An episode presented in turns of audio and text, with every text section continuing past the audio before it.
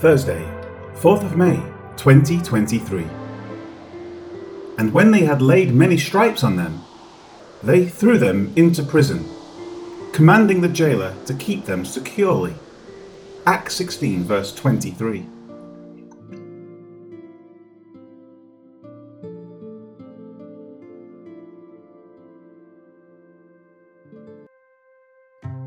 Previous verse, Paul and Silas had their clothes torn off them, and they were beaten with rods.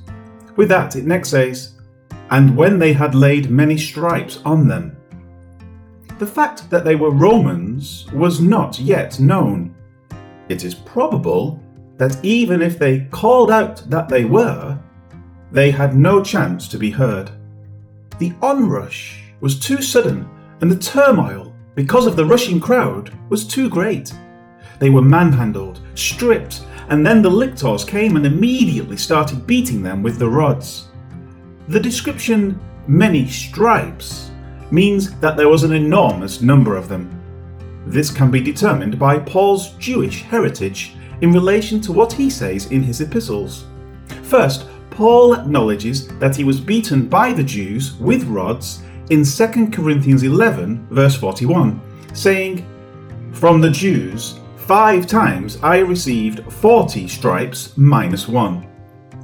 This was the standard punishment under the law, where it says, If there is a dispute between men, and they come to court, that the judges may judge them, and they justify the righteous and condemn the wicked, then it shall be, if the wicked man deserves to be beaten, that the judge will cause him to lie down and be beaten in his presence, according to his guilt, with a certain number of blows. Forty blows he may give him, and no more, lest he should exceed this, and beat him with many blows above these, and your brother be humiliated in your sight. Deuteronomy 25 1 3. Normally, to ensure the law was not violated, one less than 40 was given. This is why Paul says 40 stripes minus 1. Though not a part of the law, it was a safeguard to ensure the law was not inadvertently desecrated.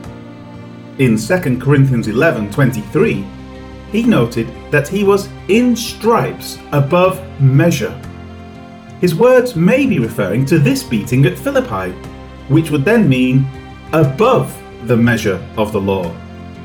That is only an inference, and he may be talking about a cumulative measure over his lifetime.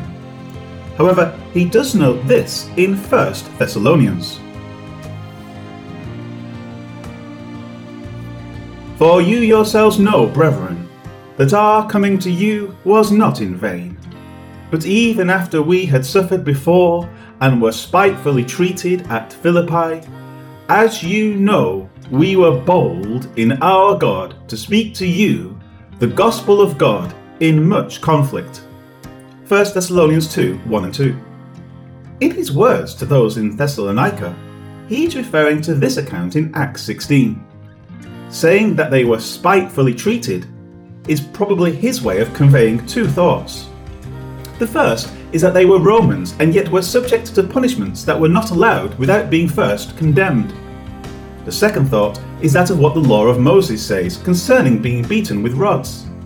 Lest he should exceed this, and beat him with many blows above these, and your brother be humiliated in your sight.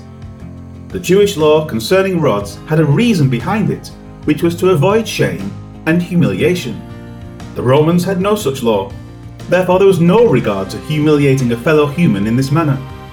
Paul's words to the Thessalonians seem to convey that what Moses forbade.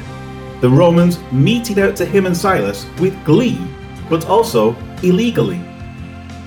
With that, Luke next records that they threw them into prison. It will be noted in verse 1633 that the jailer will wash their stripes. This means that not only were they beaten relentlessly, but their wounds were not treated in any manner before being cast into prison. Though it is unstated, it is unlikely that they received their clothes, meaning their outer garments, back. Such a mob would probably have taken them and torn them to pieces or run off with them. Hence, the need to wash their stripes would have been even more necessary. Though speculation, it is quite possible. With that, Luke continues, saying, commanding the jailer to keep them securely. The idea here seems twofold. First, though punished, it would ensure that they would not continue to teach their customs any further. Second, it is likely that they were looking for a reason to have an actual trial where they could be subject to further Roman punishment under the law. The jailer was given full charge over them. He was liable to Rome for the security of those under him, and there will be little hope for Paul and Silas to escape, either through the prison or future punishment.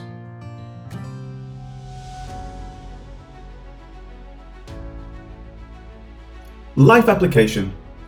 What happened to Paul and Silas was unfair according to the laws of Rome, and yet the Lord allowed it to happen. It is not uncommon for bad things to happen to believers, just as they would happen to anyone in the world. Quite often, this is the case even when they have done nothing wrong. One of the first things to come out of their mouths at such times is, Why did God allow this to happen to me? This assumes that believers should somehow be immune from the evils of the world. But the Bible never speaks in this manner.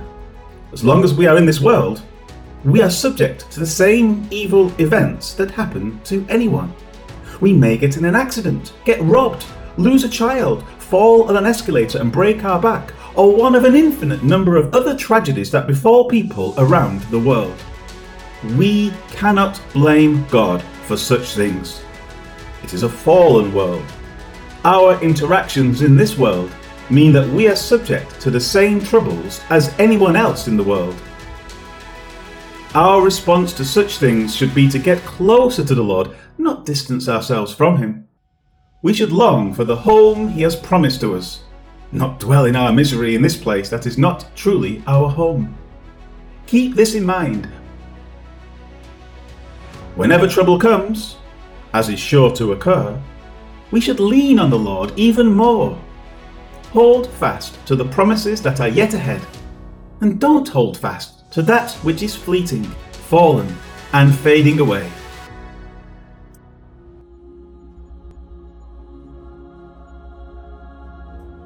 Lord God, please be with us as we walk in this darkened world.